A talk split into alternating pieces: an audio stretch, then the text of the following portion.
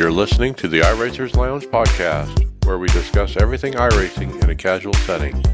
Enjoy.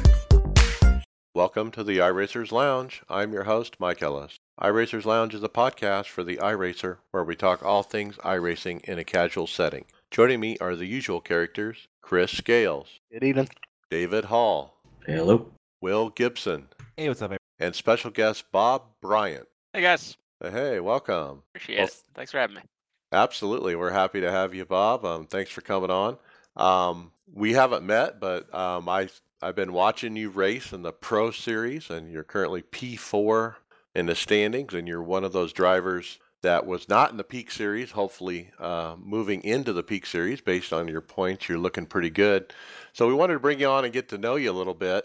Um, and we usually start these interviews out with, uh, you know, what brought you to iRacing and how did you hear about it the first time?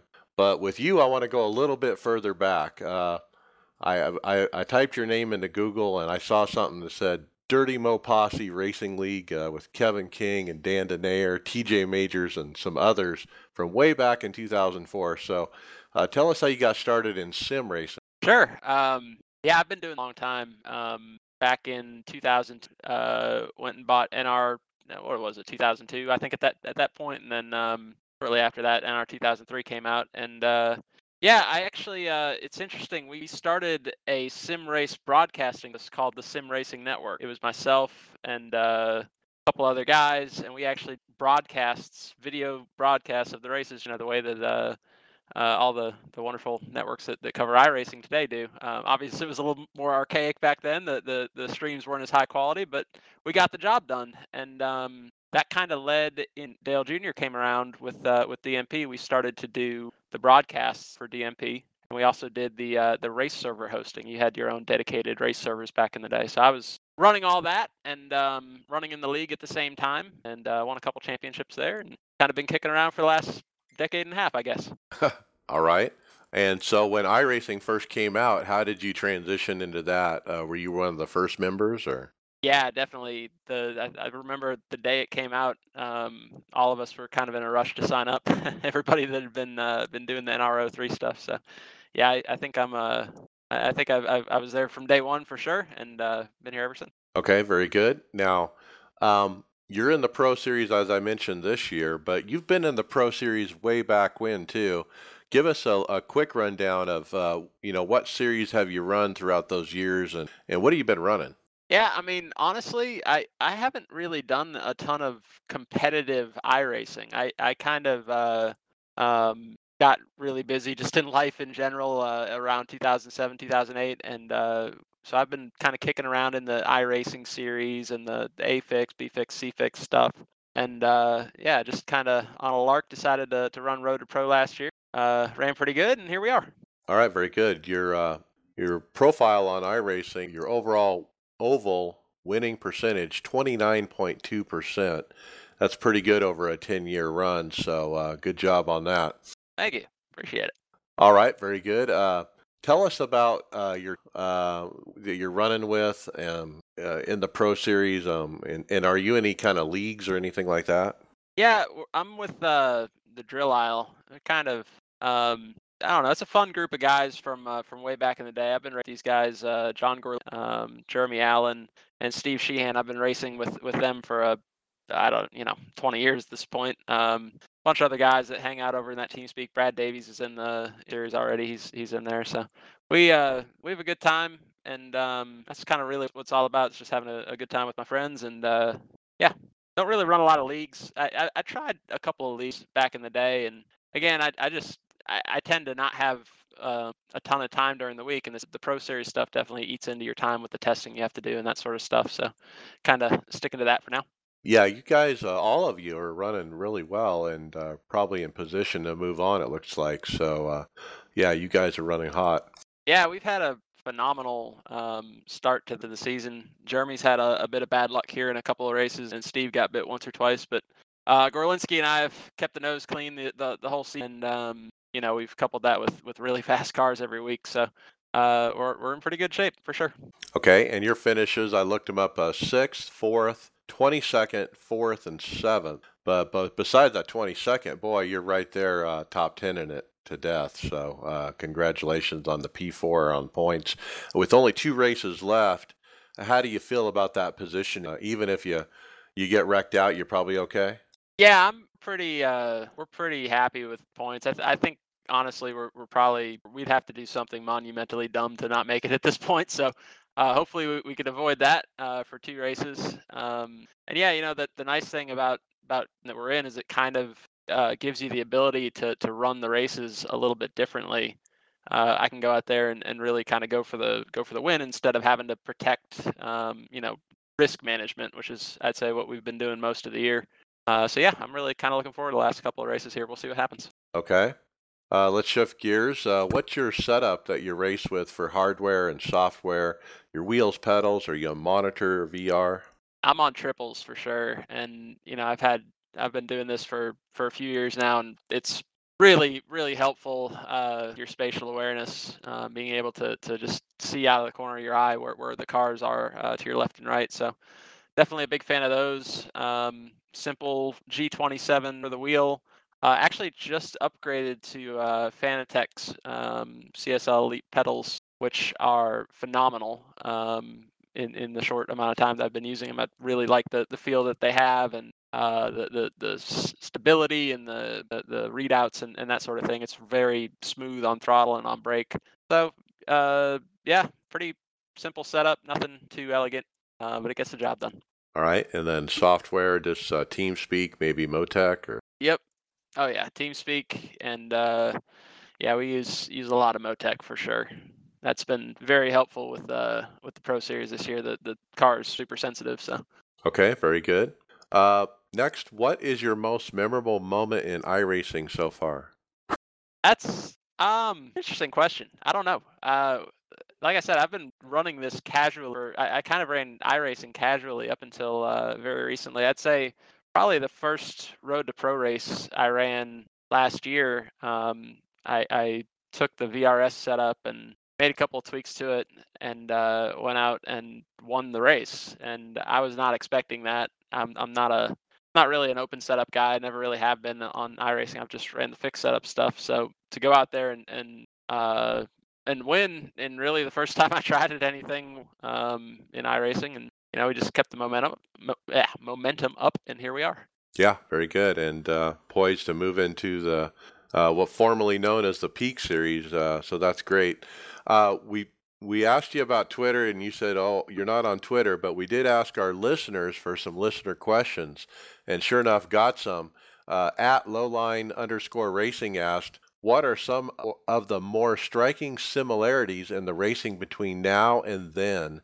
What are some of the differences?" So I would assume we're talking about like NR 2003 now, or, or... I would think so. I think yeah. that's what he was talking about. Yeah, I mean, I'd say with with NR03, the the net code you know everyone complains about the net code in iRacing um, and th- the reality is spoiled with it um, uh, you know versus NR03 um, you know contact in that game uh, produced disaster every time every time it happened and so you had to very respectful and, and very uh, um, you know courteous and aware of, of all the cars around you and you know for that reason I, I never was a big proponent on incident systems and, and that sort of thing um, but you know, here in iRacing, it's a lot of you know contact can be fine. You can make contact with the other cars, uh, and it doesn't just insta spin you, insta put you in the wall.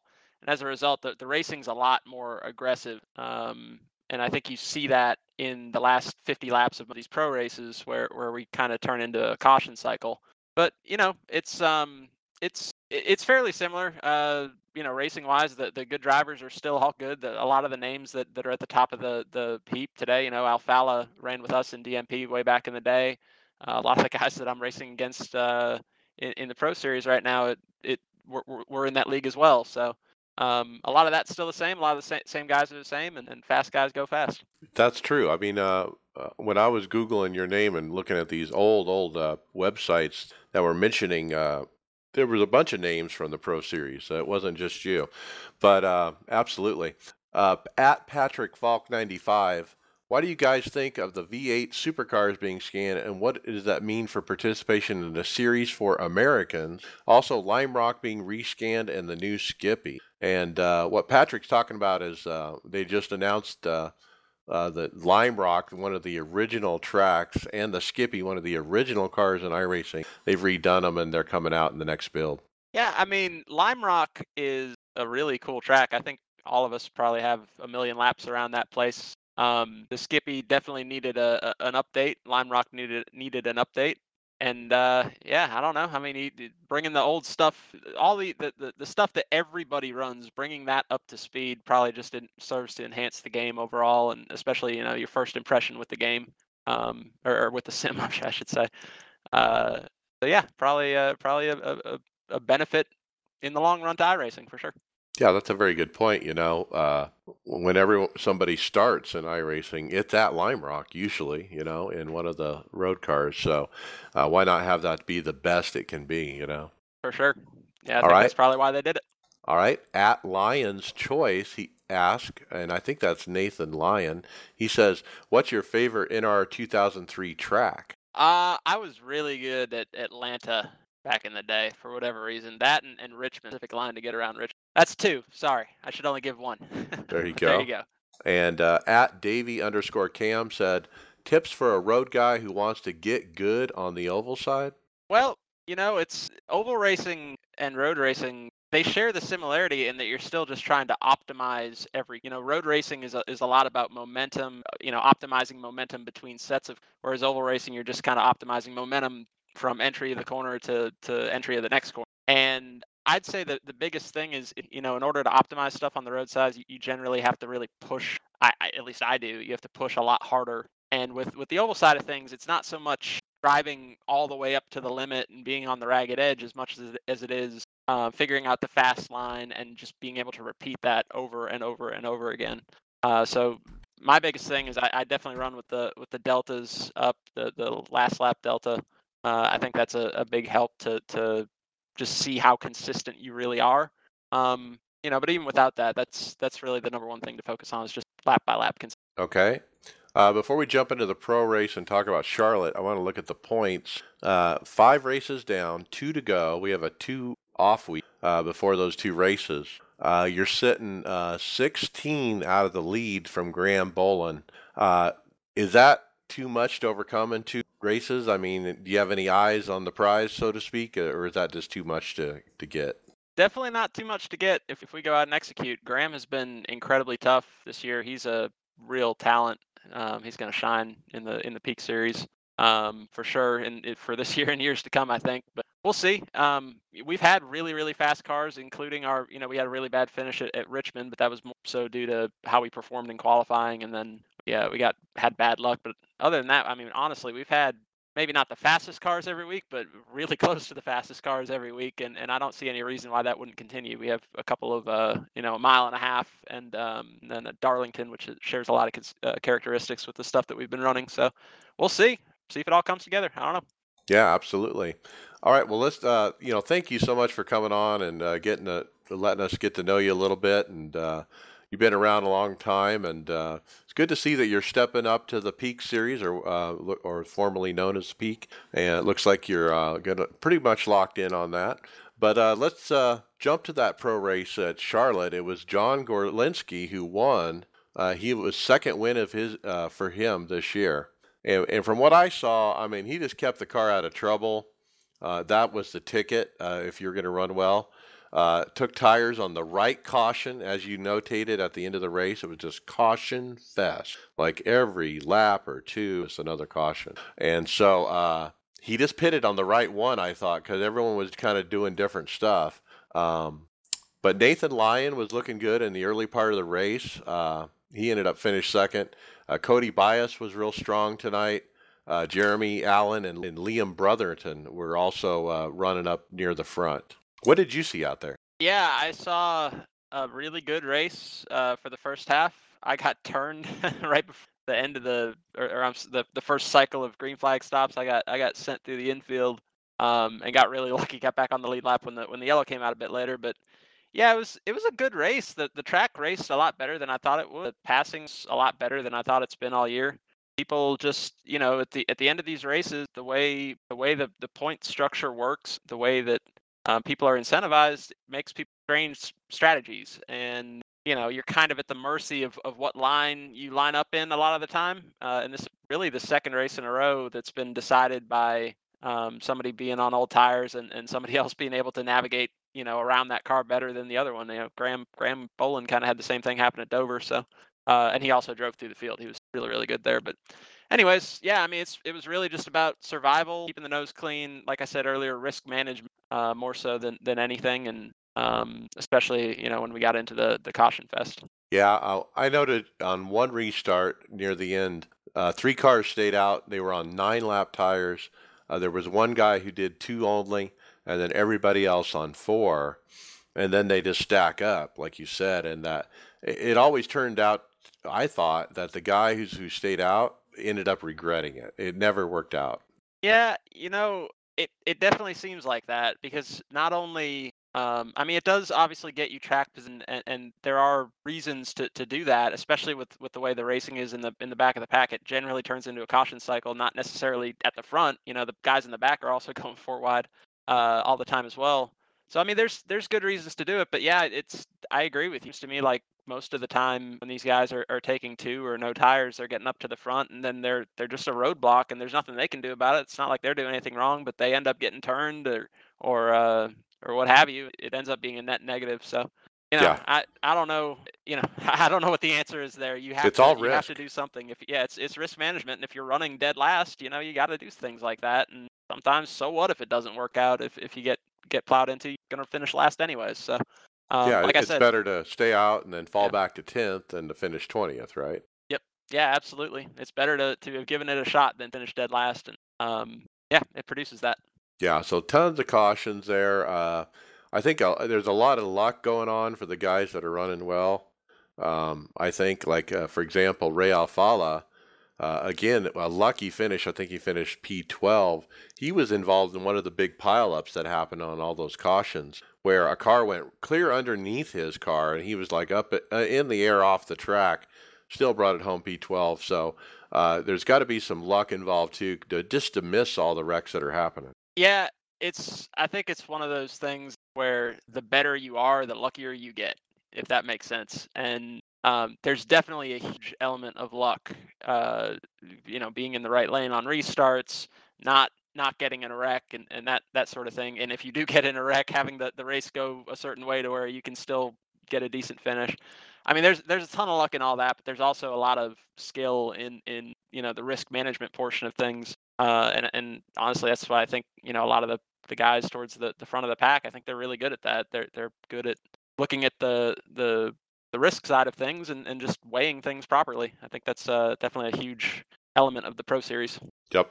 Well, let's look ahead. Next two weeks are off for uh, Thanksgiving, and then week 13, and then uh, I think Darlington.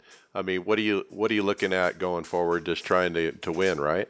Yeah, that's it, man. Just looking to win. We uh we have a really good car, really good base setup. Um, everything is is you know fairly similar tracks from here on out. Darlington. They all have a little different characteristic, but generally they follow about the same same uh same setups. Um, so yeah, we'll we'll see. I mean, I'm I'm definitely looking forward to it. It's nice to have a really fast car and, and be able to go out there and really cut it loose the next couple weeks. So looking forward to it, and hopefully it'll be fun. All right. Well, congratulations on the good run this uh, season, and look forward to seeing you in the 2020 uh, Peak Series. Uh, and when you get your first win, we'll have you back on and uh, tell us all about it. But thanks for coming on.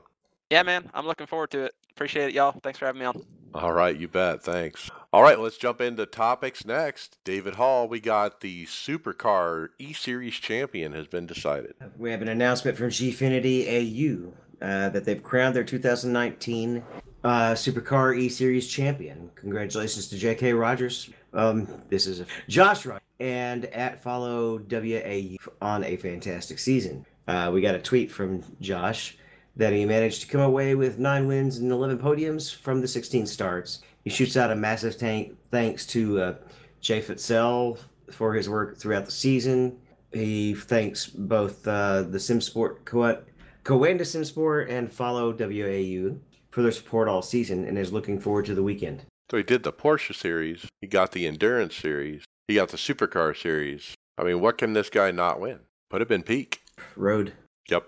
He's uh remember Martin Kroenke used to, the guy who was just the dominator on the road, but this guy definitely is dominating this year. So congratulations to Josh. All right, let's keep going. Will, uh, we got a first look at Lernerville Speedway. Yeah, uh, last week, actually, just prior to us uh, recording our show, they posted up a video of Lernerville Speedway. Um, there's a couple big things with this track. Um, first off, there's no outside wall in uh, the turns and the backstretch. So I expect to see a lot of videos during week 13 of people uh, going off that and possibly jumping back on.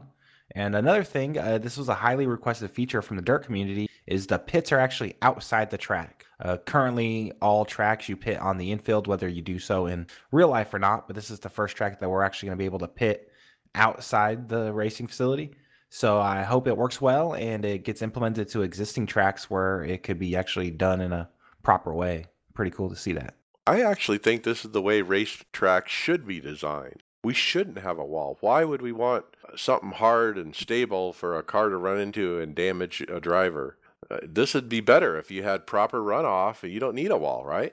Yeah, I'm curious to see how these races play out. They uh in the video they did about maybe 5 6 laps in the 305 sprint car and you could run right up on top of on the like on the backstretch right where the track kind of fades away to the uh, runoff area and there's a lot of speed that it looks like up there. It'll be definitely be neat to see how those races play out and how it uh affects safety rating in those weeks. I don't know if you recall a recent interview with with Richard Petty on on Dale Jr. Download talking about some of the tracks not having walls, and he didn't seem to be too in favor of it. Of course, that's uh, that's asphalt, different story. Well, the trick is, does it have runoff, or is it just like fans and trees and other things? You know, the track looks pretty cool, four tenths of a mile, so uh, pretty cool. Next up, I have uh, a reminder. We talked about this a long time ago, but uh, I had to reinstall Windows on my computer recently, and I realized uh, when I went to the iRacing forums, they were white and they're blinding,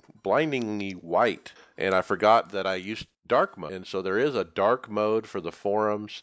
Uh, thanks to member Jerry McAvery, uh, who shared the link in the forum. It's a stylish Chrome extension. Uh, and so you just open that up and then you pick the iRacing. I think there's a gray and then a dark. And I think I'm using the gray and uh, I love it. It's real easy on the eyes. We got links in the show notes. Show notes can be found in the description of the podcast. David Hall, an annual request for the Mosport Oval, an oval at Mosport. This is a request, and I suppose it's an annual request. Uh, back when they did the scan of Canadian Tire Motorsports Park, they also scanned the short oval track that was there. And um, since then, the track has actually been reconfigured and the oval has been destroyed. So the Canadians are kind of wanting to see this at least as a tech track, kind of kind of the same way everybody's wanting to see it. Is it was it Rockingham? No, we already have Rockingham. It was uh, which track is Dale Jr. projecting to work on? Oh, he's gonna go pull the weeds out. Yeah. Boy, I is that Wilkesboro? That's not Wilkesboro. yeah, it? North Wilkesboro. Okay, um, so they're kind of wanting to see the same thing happen with you because they they have the scan data, but they just haven't developed it. Uh, it's a neat idea. The more content you can throw on here that's semi-fictional but still has some some of the old surface data, it's actually a, a nice of history. Yeah, absolutely. Why not? You know, I had no idea that they had that oval there, and uh, might be fun to run it with some of the small cars. Yeah, we need uh, some of the Canadians like Greg or Tony on tonight to talk about this. Tell us what it means to them. All right, Chris, we got an announcement about the real life uh, rallycross. Yeah, unfortunately, there was an, uh, an official announcement from um, ARX and IMG um, saying they're shutting it down. As the announcement said after cons- consultation with a wide group of stakeholders and interested parties, IMG has taken the difficult decision not to extend the American Rallycross Championship beyond the 2019 season. We would like to thank our passionate fans, teams, drivers, partners, and event hosts for their support and participation in American Rallycross. It kind of sucks to see another one of them go. I know um, I haven't been watching them, so I guess I'm part of the problem. But yeah, it's it's it's they're fun to watch. So it kind of sucks to see them disappear. It is, and uh, you know it's interesting that you know, we we have scanned cars and tracks, and and we can run it, and you know, they were around for a while, but then they disappear pretty quickly. I wonder if iRacing might be second guessing if they should even have gone down the path of rallycross since it kind of fizzled out so quickly. I mean, uh, maybe the the motorsport series that they're trying to scan should be more established or something before they do it. I don't know. What do you guys think about that? Well, hopefully they at least got their money's worth. I know a lot of people bought the the cars and bought some of the tracks, so hopefully, well, I guess a lot of the tracks were free. So hopefully they, they got enough money out of it that they don't think twice next Yeah. time. Rallycross tracks are are pretty short, and you know some of the surfaces are already there because it's partial it's partial oval surfaces or or, or, or road surfaces that are already asphalt, and then they just throw dirt down, and so they just have to scan it. Um, so it's probably not as big an as an investment as going to like Nordschleife. Right. So I don't know what it means going forward for rallycross and iRacing. I can't imagine uh, we would find a sponsorship for that series, but who knows? I mean, I, I hope they do. I think it's just an American thing. I think overseas rallycross is a lot more popular than it is here. Um, I think it's still a good ad. I think if I was the old Red Bull um, sanctioning body, I would have wanted my product on iRacing just to help promote it that way. Um, I don't know how those relationships are formed, but I think any sanctioning body should want their product on iRacing at the moment to help promote it. And maybe things just didn't work out the way they liked. I know there was some controversy when that ended. Uh, I think it's still a good ad for iRacing, not be something popular here in the States, but internationally, I think the participation still is pretty decent. It's always good to have something rather than nothing. Yeah, go after that uh, European series and scan their cars, get their tracks. Why not? Uh, let's jump to the uh, Thrustmaster iRacing Rallycross World Championship. So they, you know, Thrustmaster sponsoring that one. Uh, so maybe the, uh, you know, a company like that will continue it like they're doing this year. But uh, I watched round seven at Sonoma. And John Roberts gets killed in the first turn of the first lap. Uh, Yoni Heikkinen gets the whole shot and the win with teammate Sammy Matty Trogan second. Uh, back in the field, lots of pushing and shoving with a few cars going off. Uh, Tommy Holman uh, shoved Johan Harth off and kind of drove through him. It was kind of a questionable incident uh, as they were describing on the broadcast. I kind of thought it was too. I mean, the guy was kind of, uh, you know, turned a little the wrong way and the guy just plowed through. But uh, then later, De Jong gets into Otto Taskinen and got him spun clear around. Uh, I, that was more of a racing incident, though. Uh, but Heikkinen wins, uh, Rogan second, Zelinsky, De Jong, and Garrett Lowe uh, rounds out the top five. David, uh, Speed 51 Elite Esports Snowball Derby. Derby. So, in a joint effort between Five Flag Speedway, Speed 51, and the Elite Racing League, they're throwing together the Snowball Derby, which is a three day esports event at the virtual Five Flag Speedway.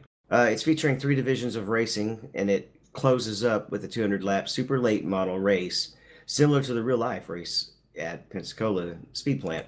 Um, we have the street stock, which is run. There's an entry fee of ten dollars, and that also covers the late model race. Uh, it's on December first, and it's a 50 lap heat format race starting at sunset with default weather. Qualifying begins at 7:30 Eastern. Now, Will, you probably know better than me. Is um, there any kind of cap on the number of people that can register in the heat format? Uh, I honestly don't know. I've never pushed it out. I'm assuming it's going to be probably fairly similar to uh, any other event as far as number of stalls. I'm going to Max. maybe say 50, 60.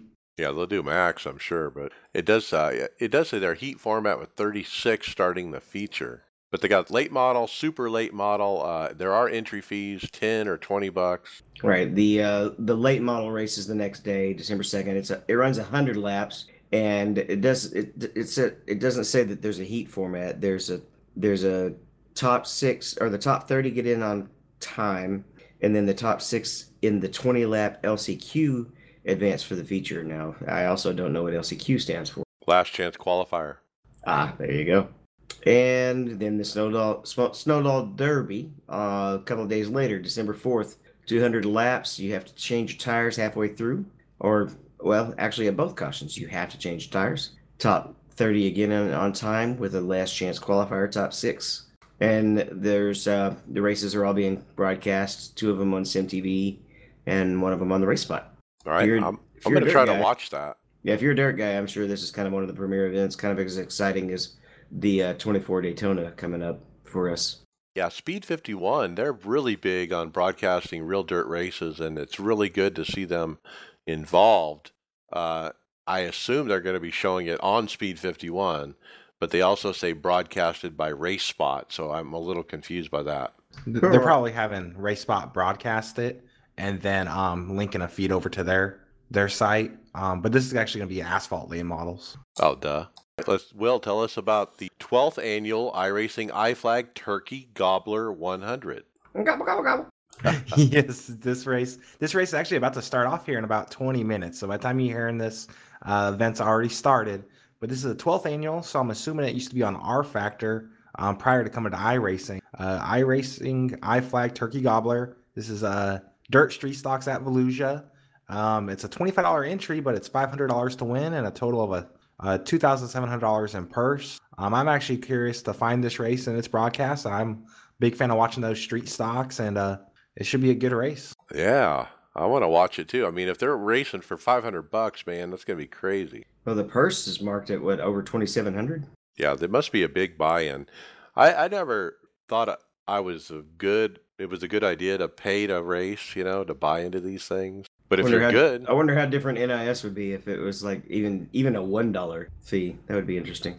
Well, the uh, the prize pool here is based on 120 entries, so I'm assuming if they only have 60, 60 entries, um, it's going to cut that in half. I'm going to assume, right? um, but it's still a cool concept. I I think by the time you invest and buy into this, you're taking it seriously. It should be a good show. I'm uh, kind of curious to see how it all works out. I don't think twenty five dollars is too bad if you're going to get a a good solid race out of it. Yeah, and race with some of the best, you know, going for big money. All right, David Hall, we got a uh, road car development roadmap, so to speak. Yeah, a bit of an update. Uh, people are always chiming in on what they want to see worked on, you know, and that always will tend to come down for each kid or not kid for each uh, client what what cars they're particularly passionate about. For example, I tend to ask to see the uh, Daytona prototype updated. Um, they've built some GTE cars. This is from one of the staff members. They built some GTE cars. They've put out the TCR car and the GT4. The V8s are coming out in the new build, and they have many other cars. Um, the plan is to go back to get some new GT3 cars later at some point, but they want to narrow it down to fewer cars so that they don't have to throw as much energy into the balance of power. Uh, right now, it is very uh, time consuming for them to balance the five or six GT3s that run in, in the GT3 series. They do have a open spot as well for vehicle dynamics engineer. So there's that. Uh, Chris, uh, surprise content announced. Uh, yes, we um, touched on this earlier a little bit, but um, iRacing came out with uh, kind of a teaser of the new, the new Lime Rock and new Skippy, and it's a really cool video, um, kind of showing um, how the you know the Lime Rock and the Skippy as they were launched and where they are now, and then ending and where they're going to be with this new build. Um, but that's a, a really good video to check out. And also, there was a member on the forums that was, um, you know, one of those posts asking for some um, more bells and whistles and mentioned that track marshals are something that they'd like to see. And not long after that, I I believe it was Alexander Horn um, chimed in and said that they will be coming to iRacing. They're in the teaser video of that new track. Yeah. Yep. Yep. Sure are. And uh, Greg Hill did um, put his two cents in a little later, and he did added that they will be coming along with um, um, other eye candy like uh, corner workers, safety personnel, photographers. But as of right now, those are just going to be kind of eye candy. They're not really going to do much. Yeah, the corner workers don't actually do flagging, and they're not hooked to race control, but they're just visual, visually there. I was pretty excited to hear about uh, a Lime Rock because it has been completely refigured, and um, it was funny if you if you watch our messenger chat. Uh, Mike was kind of like, "Really?" he wasn't terribly excited about it. It's kind of like Roval in that um, it's been reconfigured for a long time, and and so any of the road guys are going to be excited to be able to run the new chicane instead of that old chicane that didn't exist anymore.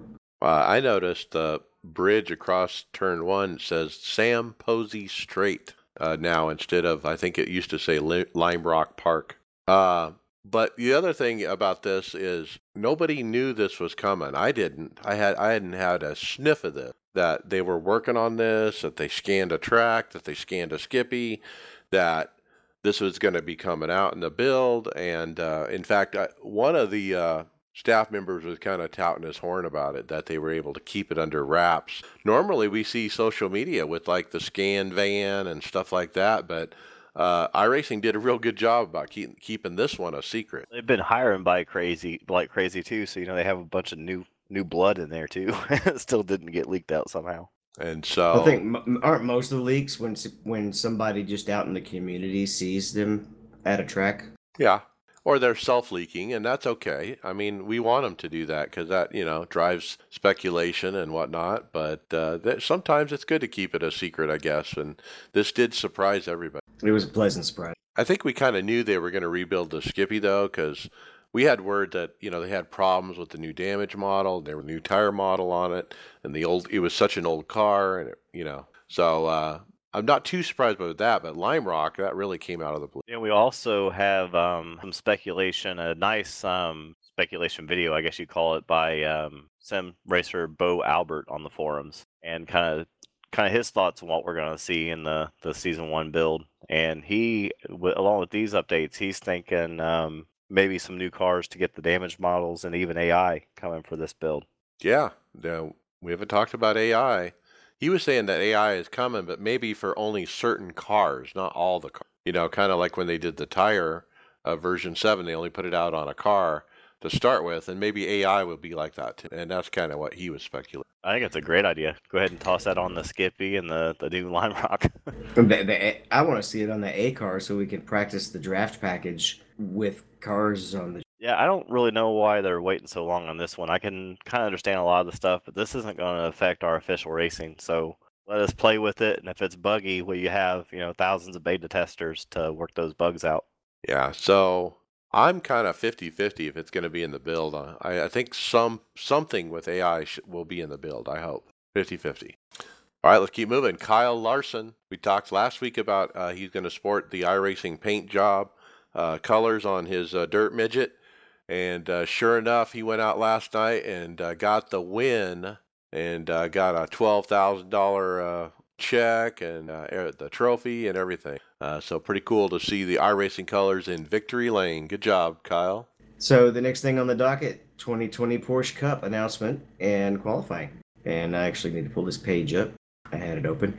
Um, it's previously announced the Porsche Esports Cup is continuing in 2020. The top 20 finishers from 2019 have already qualified. So that means there's 20 spots available, and those spots are going to be filled by taking the top 20 points from season 1 2020, which actually starts in the, in December 1999, utilizing the Porsche iRacing Cup series. Uh, the top 20 points will earn spots for this for the championship series uh, for 2020, which is tentatively scheduled to begin in May with a preseason test in March. The qualifying series will use standard iRacing points, and so I, I don't know if that one's one that runs where you can just take as many tries as you want at it or not. But so we need to make sure we watch out for for people doing the uh, iRating stacking, but or strength of field stacking.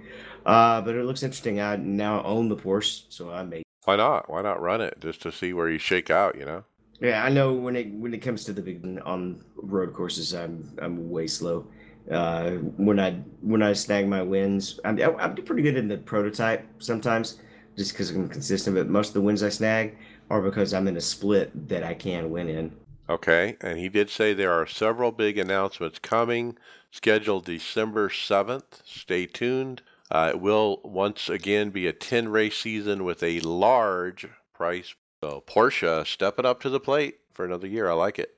All right, uh, sticker update. We still continue to get uh, pictures on social media of all these stickers that we sent out, uh, provided uh, to us, uh, you know, by our friends over there at uh, Allstar Graphics out of Claysburg, PA.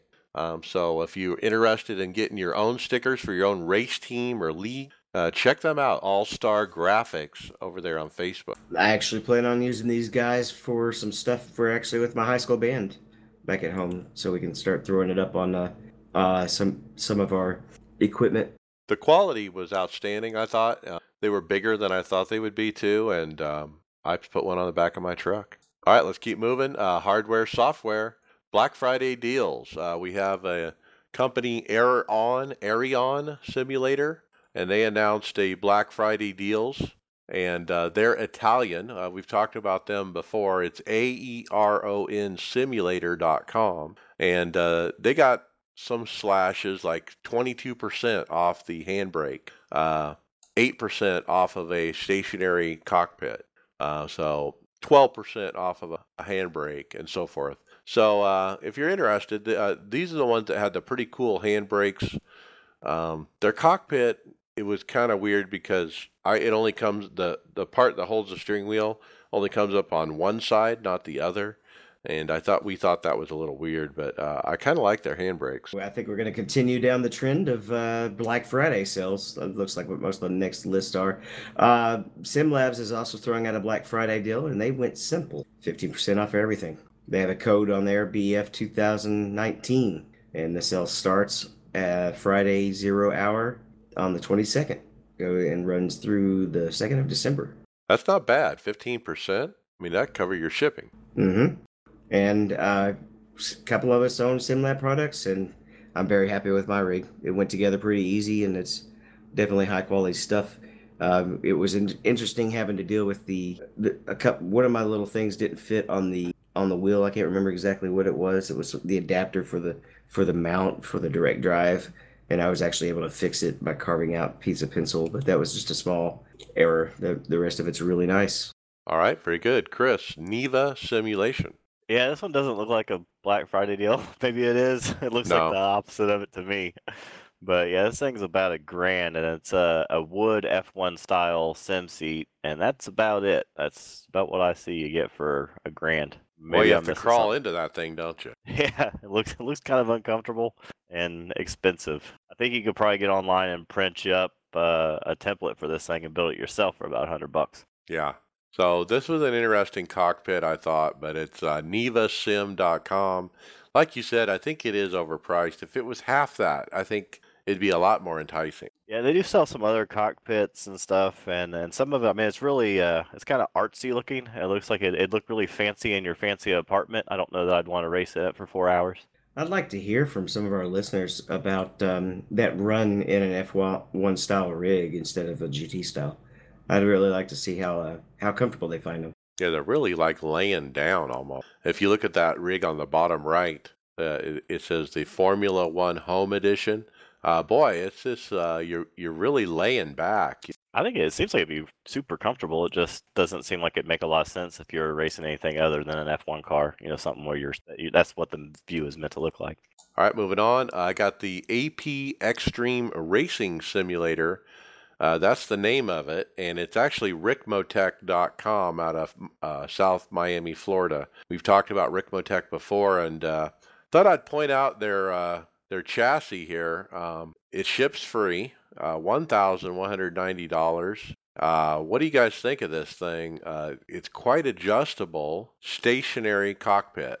Um, it looks nice. At first, I thought I wasn't sure if the uh, if if the pedals had a post in the middle, but it looks like it does. It looks like it it's standard float over you. So it's expensive, but it looks very adjustable. Yeah, and um, if you scroll down, there's a, a video that they put together that really led me to this uh, by Robby Unser, uh, who from the IndyCar series from way back in the day, and he uh, is down there in this cockpit and talks about uh, you know what he thinks of it, and uh, he is on. I think he's on the motion uh, version of it. So this is the motion version, and um, it's got belt restraints and a, a belt system and all that. And uh, I was pretty impressed by this uh, this video. Something that uh, sets it apart is most of the most of the rig designs, the 80-20 rigs, the posts that go up to hold your wheel mount are just vertical, right? Just straight up and down.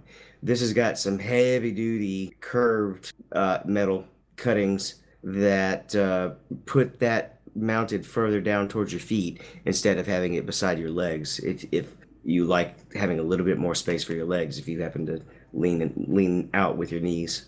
I haven't figured out the pricing on the motion one, um, and I don't know if it's just because this is something new they're offering or what, or I, I'm just blind. But anyway, Pretty cool. Uh, check them out, ricmotech.com. Uh, let's keep moving. David, uh, Cube Controls Formula Light, we got 16% off for this one. Yep, another sell. And I'm looking at this wheel and I'm tempted. Uh, if anything ever goes wrong with my current Formula wheel, uh, I may go with this one. I like a lot of the positions uh, uh, on it. it, and it just looks cool, even though I never look at my rim. It's got uh, it's got both. It's got two pedals on the on the rear end or paddles. Uh, one is for clutch, so I'm sure it's analog and also for shifting, uh, and just a lot of nice features. And it's running for 650 euro minus the 16%. This is the the Cube Control is that one that uh, Lando Norris runs, right? That's really nice. Well, but this sure. is the light version of that, I think. Uh, so this is why they call it the Cube Control Formula Light. Um, so it's kind of a toned down version.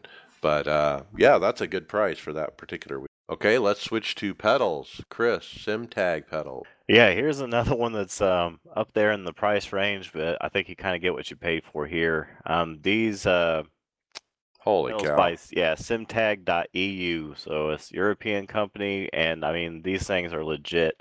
You're gonna spend two to three grand on them, um, depending on the options. If you get um, like master cylinders for all three pedals or just two, but this is probably going to give you the most realistic feel that you're going to find outside of a race car. I mean, they're they're using Wilwood master cylinders. I mean, everything's just solid. Yeah, the ones at the top that are three thousand euros. Oh my god, I'm drooling over. Yeah, how do these compare to yours? I was gonna say you have hydraulics. How do these compare to the ones you have? They're about twice. If you go premium, they're going to cost you almost twice as much, aren't they? Well, I don't understand why do we need hydraulic on any of the brake. I, I don't get that, but apparently that's how this is designed. I, I only think the have it clutch on the pedals. yeah, I think you, s- you for it's like an extra five or six hundred to get it on that clutch pedal. I think that is definitely overkill. Yeah, my pedals are like spring loaded on the the throttle and the clutch. They're just pretty simple spring, but the brake is hydraulic. But these pedals we're looking at, there's hydraulic reservoir on all three of them. It's crazy. There was uh, in iRacers driving or driving world, there was a uh, big discussion just recently. Somebody asked how much better hydraulics are versus say the, the fully upgraded V3s. I don't think we have it linked. That's a group you have to be in anyway. Uh, but it was an interesting discussion to read up on. Yeah, and as you scroll down, they have another version uh, where it looks like uh, like mine are, where it's only the brake, and that's two thousand four hundred seven euros. Uh, and then there's another version, two thousand two hundred eighty six euros, the black edition and the silver edition, as they call it. So, uh, pretty interesting. Simtag.eu. I think we've mentioned them before, but I just every time I see those, I got to bring them up because they're just awesome. Okay, next up, iRacing iFlag has uh, put out an announcement that our new and latest design is now on the printers. We have added a tripod mount to the bottom of the iRacing iFlag, and we also made the front of it magnetic for a front tinted cover that we will be releasing soon. So, who has one of these? I I don't know how how it would Joe, I think Joe me. bought one, but kind of neat that a tripod mount. Um, I guess that you know, so you can just mount it somewhere. Uh, maybe uh, a, a camera tripod might work pretty good to kind of put it behind your triples where it's up above the triples. You know, kind of peeking over, kind of thing. So uh, not a bad idea. What do you think the the magnetic front uh, for a cover is for? Why would we want to cover it? I don't know. Wouldn't be able to guess. Um, customization of some kind. Okay, check that out. Uh, it's coming. Uh, David, are you an adventurous entrepreneur? Well, I work in the public sector, so no, I'm not. But are you? Um, or maybe you're ready to just leave the. I don't know if you would be leading the rat race, but maybe you want to be your own boss. Maybe you want to uh, own your own company, doing something you love, and uh, maybe you want to move to the Philippines. There's a sim racing studio in the Philippines, and they're looking to sell the studio actually at around, I guess, twenty twenty-seven thousand dollars, and they're he's getting out of the business and selling his studio. It's basically an arcade for sim racing. Yeah, it looks like he's got eight simulators, four on each side, um, and he's got a place for snacks and drinks, and uh, twenty-seven thousand bucks, and you got a turnkey business, I guess.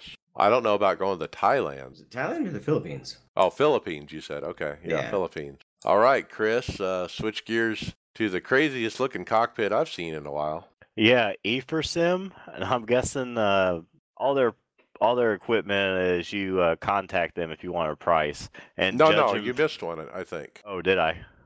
Let me scroll back up. Oh, yeah. I so I can't actually see this post. Um, I'm not a member of that group. I just Oh, sent. six hundred dollars takes the. Yeah, it looks like a uh, a cockpit on wheels, but that's about the only picture I could see.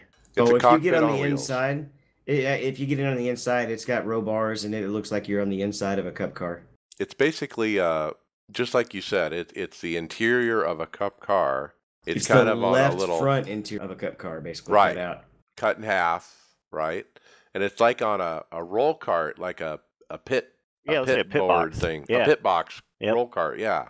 And it looks like it's sitting in a race shop too, like a race shop built it or whatever. But apparent Jason Jacoby apparently has uh, put it up on iRacing Flea Market for six hundred bucks. Yeah, Oh, Joe cool, came so- across this one. Yeah, he, I w- used to watch him race. He had he was the one that had that cockpit sitting in his room, the the Gordon one. So maybe this is what's left of it. Yeah, who knows? But uh, that's kind of cool. That's a neat concept. Uh, apparently, it's no longer available, so somebody bought it. All right, next up, uh, Derek Speare Designs on Instagram puts up a drawing of a Formula style wheel, and it says DSD on the design. And there's no comment or words or anything, but uh, certainly indicates that maybe Derek is designing his own first wheel to sell. Pretty cool. I mean, he does sell the SimuCube uh, 2 uh, bases. Uh, he is the U.S. distributor, so kind of makes sense that he would uh, sell a wheel to go with it. Why not? Okay, moving on. David Motesi, M- Motidus, Motidus S Dream Rig. Yeah, and if you actually go to the website, you probably have as much trouble pronouncing pronunciating some of the stuff on there too. I actually had to click the translate button. It looks like a nice little rig. Not, I think it's full 80-20 on the weight. Uh, the price is cheap, 223 euros. I'm assuming that the four digits behind that is is all uh, change. I don't, I don't know if they do that in Europe now or not, but uh, decent price. A lot of features on the. Uh, it does have some adjustability and it's set up for the the mounts are set up for Fanatec, Thrustmaster, Logitech, all the standard wheels. So check this rig out if you're looking for uh, a nice uh, value purchase, especially if you're in Europe. That's the cheapest 80-20 rig I've ever seen. Now, how much would it be to ship that to the U.S.? I have no idea. Uh, if, I'm st- if it's 80 20, it's still going to be a couple hundred dollars. but that's still cheaper than any 80-20 rig you can buy, right? Yeah, but could you imagine paying the same to ship as the actual uh, item? the website motedis.com and they actually have not just this cockpit the s dream they also just have 80-20 parts uh, pieces and stuff that you can buy um, so if you're just looking for uh, that kind of thing they also have that Yeah, we had a teammate that actually that mo- very recently needed uh to buy a certain set of brackets for his triples, so he might should definitely check this out, Bobby. yeah okay chris let's try the e4 sim Yeah, let's do that one again. um, but yeah, so this is a, a cockpit, definitely up there on the, the price range. I'm sure it's a call if you want to know the price. But um, I mean, it, it, if you want top of the line, I'm guessing this is probably going to be it. It looks like they probably make Sims for Boeing and NASA too, judging by the shocks on those things D box. I mean, they're ridiculous. Oh yeah, I mean this is high end stuff. Uh, I'm on their Instagram page, and uh, they put up a nice video of their this killer motion cockpit. That's way. It's got the big hydraulic arms. It's way up in the air. I mean the whole thing probably is like 1,300 pounds. I mean we're talking like a big. It's like a thing you would see at a fair or a carnival. Uh, kind of simulator. It's not really a home simulator. Yeah, yeah, those shocks giving it motion looks like something you'd use in a huge hydraulic press to crush cars or something. I mean, they're enormous. Right. I mean, we're talking industrial sim motion rig here, industrial style. I don't know where these guys are out of, but I think it's Europe. Now, they do have a website. It's e4sim.com, and uh, you can see the videos and all the various stuff they have there. Uh, quite amazing. Turkey. That's where they're at. Turkey. I found the address. So, uh, boy, if you're in Turkey, they'll hook you up. All right, next one is SimLab is has a new design in progress. Uh, they put up a picture on their Instagram with no comment of a CAD design of, I guess, their new sim. Uh, What do you guys think of this? Uh, I can't really. I, I guess I'm not familiar with the current rig enough to tell what the difference is. Yeah, same here. No clue. Look now. I can't really see much from the first spot. Yeah, it's kind of hard to tell, but it looks like a, a 3D dimensional kind of drawing, uh, tr- trying to you know figure out a new product. You can't really. I can't really tell anything from that. I see the pedals and and the wheel and the chair. That's It about looks like it might be like a tubular design. If you kind of look where the wheel mount is, it's kind of like the uh, Trak Racers original rigs. How it's actually it's like maybe inch and a quarter tubing. Um, Right. That's what it looks like. It won't be an 80-20 style rig. Yeah, it, it does kind of look like that now that you point that out. And so it looks like it, the tube only comes up on one side. I wonder how stable that. That's gonna have to be some heavy duty tube. I haven't been a fan of those.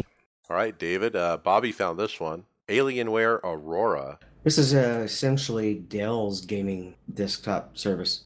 Uh, a lot of good options in here, a lot of good pricing. Uh, and really, I mean, I could go from the specs, but you can customize any of the specs. Uh, they're com- they're almost all coming with ninth ninth generation i5 processors or i7s. And uh, as you look through them, just you know, make sure you have the storage space and particularly the RAM that you need and the video card.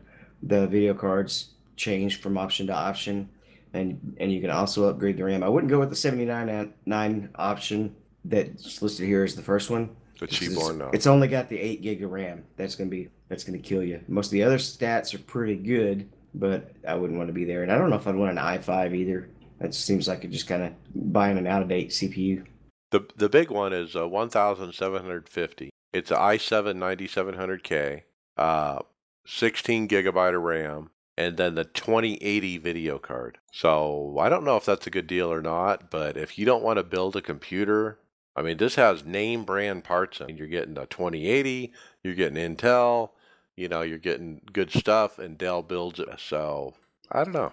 I'd still build build my own if I can do it. Yeah, putting a com- you you really almost can't not put a computer together if you just do a little if you either have a friend or do a little reading because you can't put anything where it won't go.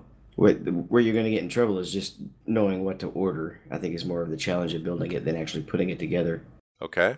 Next up, uh, sim-motion.com uh, is a storefront, I think, out of Europe where they sell a motion actuator. You can just buy the actuator uh, as low as $1,149. These are like D-box style actuators. I guess that you would get four on, you know, one on each corner kind of thing. Uh, but they do have kits where you can buy uh, two, three, or four uh, as a kit, and uh, they also offer uh, they resell uh, Trak Racer cockpits and AccuForce uh, V2s as well. So I couldn't figure out what country they are based on the language. I think it's Germany. All right, Chris Scales, uh, 2080 Ti Super. Tony Groves found this one. Uh, yeah, so there was uh, an article in Tech Radar that um, pointed to a leaker, a well-known leaker, um, that just simply put uh, 2080 Ti Super, 4608, 16 gigabits per second. And so what that's pointing to is that we're going to have a there's a super card um, with uh, roughly, I guess, probably about 300 more CUDA cores and two gigabit two gigabit per second faster than the the 2080 Ti's we have now. And like I said, it's it's probably sitting there. I guess I, if I was Nvidia, I probably wouldn't announce this card either if I was tr- still trying to sell my TIs. but so it looks like the card is most likely it most likely exists. It's just a matter of when they're going to announce it. Well, I'm guessing what the price might be. I bet you they don't have problem selling. Yeah, Yeah, this is probably guessing early next year, you know, 2020 kind of thing. But yep, the 2080 Ti Super. All right, next up, a, a topic idea from listeners. Uh, hey guys, send in your topic ideas. We love this. It certainly helps uh, lighten the load of finding topics. And if you find one, all you have to do is just email us a link at iRacersLounge at gmail.com. So uh, thanks to Brian McCubbin for sending in uh, this website. It's vroptician.com. Did I say that right? Yeah, optician. Optician, okay, vroptician.com. It's a website for prescription lenses for the Valve Index and the HP Reverb headsets. And so if you have one of those two headsets, you can get prescription lenses inserts. Well, they And- actually uh, on their website they make them for just about every headset. Oh, they do. Yeah. I was and, uh, wondering because we've seen a site before for for the Rift, and haven't you looked into that, Chris? Yes, yeah. So this uh, they have them for just about every headset, and they're uh, seventy bucks for no matter which one you have, pretty much. And they're um, they clip over top of the lenses in your headset now, so you can see as well as you could with with glass. You know, if like you were wearing your glasses, but you don't have to wear your glasses in in the headset. Are you still wearing your glasses in your headset? Uh, no, Or I wear contacts. I I never tried to wear my glasses in there, but yeah, this is this is actually a pretty good idea for somebody like me, where I could pop these things in, you know, for seventy bucks, and then take my contacts out before I put my headset on, and you know, you're not having for two hours your eyes aren't getting dry because you tend not to blink when you're racing. I yeah, found. I don't know. I don't know why. I've I've gotten to the age now where I have to re- wear readers, but um, it doesn't affect me in the Rift, even though that's all focusing really close. It's because they're designed to make it f- feel really far away to your eyes or not. But that's interesting because at some point I'm I'm gonna be in that boat. I'm pretty sure. Well, and uh, the other night, uh, my wife fired up the stove, and there was something in the bottom of it, and it was it wasn't you know it didn't smoke up the house, but it was there was enough smoke that it was irritating my eyes.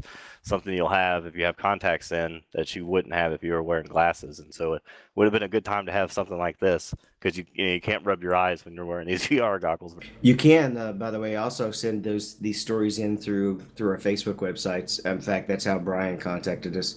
And also, neat, neat little note: he's a member of the OBRL. Yeah, yeah, and great article, and like I said, could definitely help out a lot of people with VR that wear glasses contacts. If you click on it to check out, you can actually type in your prescription. Uh, it's got places that, where you put in your actual uh, prescription from your optometrist for the left and right eye, and uh, and you order it, and they ship it to you. Pretty cool. and cheap. Okay, David. Uh, final story: a full tour of Sim Seat. Yeah, Sim Seats is a, your- a local, well, you know, a U.S. based sim rig company, right? Yeah. And uh, this is a nice 16 minute or 18 minute long video, which they tore several of their different demos that they have sitting on the floor. And if you, I, I didn't really get a chance to watch the video, but I, I just thumbnailed through it. And towards the end, they have a really nice dual projector rig with the screen wrapping completely around you at about 180 degrees and a nice very nice nice large size if i ever had to go away f- from vr i would want to get something like this this probably rather than triples it looks pretty cool It does. I mean, that's the big thing about this video. I like is they show the R and D room. So this is the where they're doing R and D. They're planning their new products, and this is what they're working on for the future. Is this uh, projection, dual projection system? And like you said, it's a half circle screen with two projectors up above, and it looks really good. Uh, coupled it with a, a GS5 motion seat uh, with some really good pedals and wheel, and it's got a really neat package. And uh, on their regular stationary rig as well, I'll mention that. The other th- neat thing about this video, uh, earlier in the video, is he goes through a tour of the shop where they actually build and construct these rigs.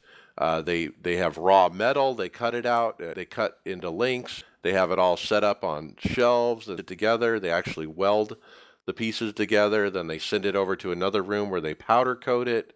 Then they send it to another room where they assemble it. And it's really kind of a you know a manufacturing process. He kind of walks you through. And it's interesting to see a rig being built or a cockpit actually being built uh, and the different processes it goes through. I didn't really realize it until you think about it that, you know, it does take quite a bit to build these. Now, this is a video by Anthony Alfredo. Uh, he is a sim racer uh, we've talked about before. He's also a truck racer in the truck series.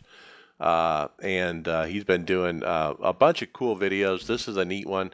Sim Seats was a sponsor on his truck, I think, for a race or two, and that's how he uh, knows these guys. And uh, he went to where they build the cockpits and got a, a full tour. And boy, I really, really, really like that projection system, though that um, that they're working on. All right, with that, let's jump to the NASCAR iRacing Series Homestead. Let's finish out the season Thursday fixed. I got a P6 finally. Uh, there was a 230 lap green flag run before several cautions. I was uh, 21st laps down, but made it back to a nice top 10. So I was kind of in that mode in this race where I was I was laps down. We never could get a caution. Nobody was wrecking, and I was just kind of bummed. I'm like, I'm going to finish 21st. I'm going to finish 25th. And then a caution came out, and guess what? It changed the day. I mean, I got up to six, and uh, back then I, I, had no idea. I, I never would have thought I got a P6. Uh, but you know, with the way the cautions fell and everything, it just worked out. Uh, Nick Williams ran as well. He got P3. Great run for him. He did lead 23 laps. He did set the fastest time of the race and brought it home third in one piece on a green white checker. So uh, congrats to Nick. He's been running uh, real hot since he joined us. Friday Open, I have a do not, did not finish. I got caught up in a wreck. The engine blew with 30 to go. I was trying to nurse it home, and yeah, it finally blew up. Uh, Greg Hecktus got a P17. Uh, he said he went the wrong way on the set. Uh, he was trying to work on his own set, and he kind of went the wrong way with it, and the car was junk. Uh, David, you ran. Uh, you and I ran the same set, though a different one. Uh, you put took yourself out at the beginning. Yeah, it it got loose in the process of trying to save it. I didn't, and guys couldn't avoid me. Um, sucks for them, and sucks for them more. Suck, but even that's really when I get the most frustrated is what is when it is my fault and there's no way around it. Uh, it's it's harder. You know, you know what I mean. You get you get it hard on yourself, but yeah, it just the Miami sets. We had a really good set, but it was really temperature sensitive. And on the hard, on the hot tracks, it would run loose. On the cold tracks, it would run really tight. And this was when I discovered that. Whoops. yeah. All right, and then Sunday Open P7. Not yes. a bad run. Yep. Uh, I was running P5 and I had the set adjusted a lot better for the weather, but it was still just a little too snug and was tight on that last run. And I had a couple of guys that were close to running me down. I felt the pressure, dinged the wall. At that point, uh, we were so that it actually cost me fuel mileage. The damage actually affected the fuel mileage, and I couldn't make it on fuel anymore. So I had to slow down a little and give up a couple of spots. But I'll take the P7. It was a good finish to the year. So I had a P6 and fix, but uh, crappy result in. So not great for Homestead. But let's talk uh, uh, points uh, year in review. Um, man, I got four wins this year uh, in Open: uh, Michigan, Daytona, Vegas, and Tally. I also got a fixed and uh, fixed win at Tally. Um, P19 in points in Division Two. P53 overall in the NASCAR Open Series. Uh, Ryan Kuhn won the overall NIS Open, FYI. And then, David, you were 31st overall. 31st overall, P10 in Division 2. Be pretty happy that. I was pretty, feeling pretty intimidated with, that I got bumped up to Division 2 this year. But uh, it, I guess it, I feel like I do belong there. I had wins at Dover and Dega, and a lot of top fives was knocking on the door for a long time. Uh, fun season overall, and I actually really do feel like uh, we'll talk about it more when we do our spe- our Christmas special, but uh, felt like a cleaner NIS season or not this year than it was the year before. Yep. Uh, you know, for me, I'm just keep cranking on. Um, I I'm, have almost the most starts of anybody in the NIS, and I just uh, want to continue that. Um, really enjoy that series. I love to just run every week and just see where the points shake out, and that's where they shook out. Uh, I've run better. I, I've had a P11 uh, in in division before, and uh, I think uh, P16 overall or something like that. So, but uh, like it, like it's more competitive now. There's a lot more drivers. I don't think I'm worse, but I'm not better. But uh, looking forward to next week. next year, Daytona 500 is the next race, guys. so it's the off season officially. David, tell us what you're doing in the off season. You ran Montreal and won twice. Oh yeah, that's my favorite track. Uh, yeah, I'll be doing mostly road racing during the off season. I've already been invited to to run a charity race with a with a group of guys that are podcast listeners. Uh, you hooked me up with a guy, and uh, I'm running them running on in the major series. That's gonna be fun. Uh, but yeah, I picked up two wins at Montreal, and that has to be my favorite track because uh, that's my seventh win there now. All right. And then uh, you guys, Greg, and uh, you ran the Winter League uh, that Alan Pajari is running. Uh, Greg wrecked out. Uh, you got P20. Yeah, Daytona. Uh, I got caught up in the early wreck, and then the cautions actually played out in my favor, or I would have been a lap down during one of the long runs. A late caution hurt my fuel strategy because I was be I was going to be able to stretch it and finish really well, but I was still running towards the top 15. And then there was a wreck at the front, and there was a car that was spun that clearly made no effort to come back on the track, and that and that killed me, wiped me out. But still, you know, I'll I'll take the P20 to start the season. Um, it's better than it. It could be better, could be worse. Better than Greg did. but uh, Marcus Richardson got the win. I understand. Uh, so congrats to him. Uh, they're running the Xfinity uh, tonight. In fact, I think it might be starting It'll any be- moment. The practice server, I guess. Yeah, the practice server or the practice session uh, goes up now, running. That's like a 50 minute practice and then the race. I don't even own the Nationwide car, so I will only be running on Mondays. Yeah, I don't own the car either. I was thinking about running it, but I don't even own the car, and the race is about to start. So let's jump to final thoughts. Uh, uh, final thoughts is sponsored by the Allstar Graphics. Uh, make sure to get them involved for all your stickers, car wraps, banners, and T-shirts. Chris Scales, final thought. Uh, yeah, work's really cutting into my sim time, and I don't see that probably changing until you know probably all winter. But I should, um, when the sun comes out in the spring, I should be a lot less broke. So maybe I can reward myself with a nice sim rig or something, so I don't have to spend an hour and a half updating my Rift when I don't use it for a few days. Uh, the most recent ri- update was uh, pretty time consuming, wasn't it? Good God, man! Every week it seems like. And Okay. you bring that up. Do you go through batteries like crazy on your on your? No, you don't because you're on the Rift, not the Rift S. The Rift no, S yeah. batteries, it eats them. It eats through them like candy. Yeah, I actually took the battery out of my controllers just to stop that from happening. So that that is a workaround. But yeah, when you get those firmware updates, you'll still have to pop them in and do that. But aside from that, you can just leave them out if you're not using them. Well, I have to use mine to position um, my big overlay monitor because I have my second monitor floating by my feet, so I can see JRT and all that stuff. Yeah, take that left one out at least. That'll save from half of those messages. Well, yeah, the left one is never even activated, so I haven't run into an issue there. But uh, yeah, it's it pops through uh, those batteries like candy. I, I'll probably get rechargeables actually after I've run through this pack that I'm that I'm running through right now. yeah, they need that and a cradle to put them in and just have it charged up all the time. Oh yeah, that'd be nice. Definitely. Mine hangs on a shower hook that I added to my rig. Hey, whatever works. All right, David Hall, final thought. So I spoke last week about uh, Midwest Simulations sending me uh, some LEDs to put into the Rift headset, and I love it. It's uh, perfectly on the outside where I can tell if, if it's lit up uh, one or, one or two dots. It comes out. It helps. It gets my attention when there's a yellow quicker. Uh, in the league race where we were running at Daytona, I turned my spotter off and just relied on the visual, um, and it's very handy still still a little bit of a do-it-yourself nature because you kind of put it in there how you want tape it in how you want. I used velcro that i had from some other project i don't remember but i had this i had this whole roll of velcro and and i cut little pieces got it in place and then once i knew i liked where they were sitting i i've got the wire the extra wire kind of taped around where it doesn't hang and it's very nice and so i'm as a thank you to scott i'm obviously talking about it on here and kind of considering him an, a sponsor of sorts for for sending me the item and let me help beta test it. Uh, you, Chris, this is a pretty cheap option. You should look at it. It's pretty. It's it is really neat. Yeah, we'll do. So that's Scott Rupp at Midwest Simulation. Yep, yep. All right, you can find him on Facebook, guys. All right, uh, Will Gibson, final thought. I just want to do a couple quick shout outs here from some of our Instagram followers. Um, first off, Duringo Fabricator. I think I pronounced that right. And Central PA Mountain Riders. Uh, they sent us some messages this week. Uh, appreciate that. Appreciate you guys listening and following our content there. Um, that's really all I got. Yeah, thanks, Will, for jumping on Instagram on behalf of the podcast. You've been slaying it over there with some really cool stories and stuff.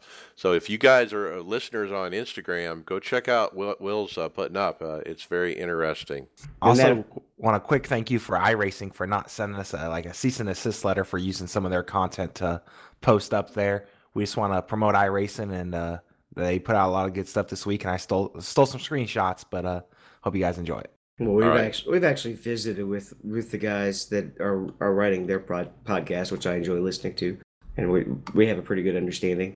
Yeah, I think uh, self promotion uh, is a good thing. I mean, uh, so we're promoting them. Hopefully, they promote us. But uh, yeah, uh, my final thoughts, uh, boy, you know, the season's over. I don't even know what to do with myself. I was at work yesterday thinking, man, I'm ready to race this week, and I, it just doesn't sunk in that there's no race, you know, and there's nothing to do, and so I have no more NIS. So it's kind of an odd week for me every year when this happens, but uh, it's okay. We need the off season.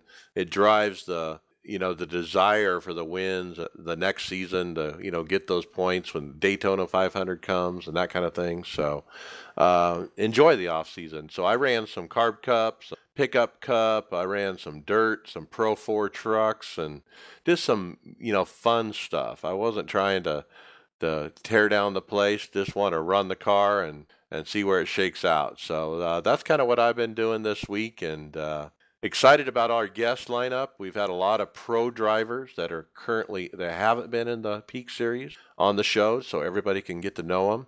We will continue that trend. Uh, the next time the Pro Series runs, we'll get another one, and then uh, on the finale, we'll get one. We got Zach Novak booked for next week. He is currently at a racetrack right now running a uh, late model car uh, on with NASCAR, and so NASCAR is hooking him up. He was going to come on today, but obviously he's busy. Uh, but he's going to come on next week and tell us all about all his winnings, his trip to Homestead, uh, this t- the, his time at the racetrack today with NASCAR, and all those things. So looking forward to that. And then we got Dave Cam the week after that that Will hooked us up with. Uh, one of our listeners, he's coming on to tell us about what he's up to. And with that, we'll see you on the track later.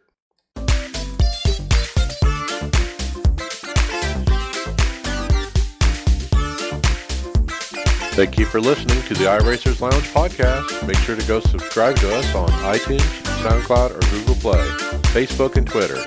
See you on the track.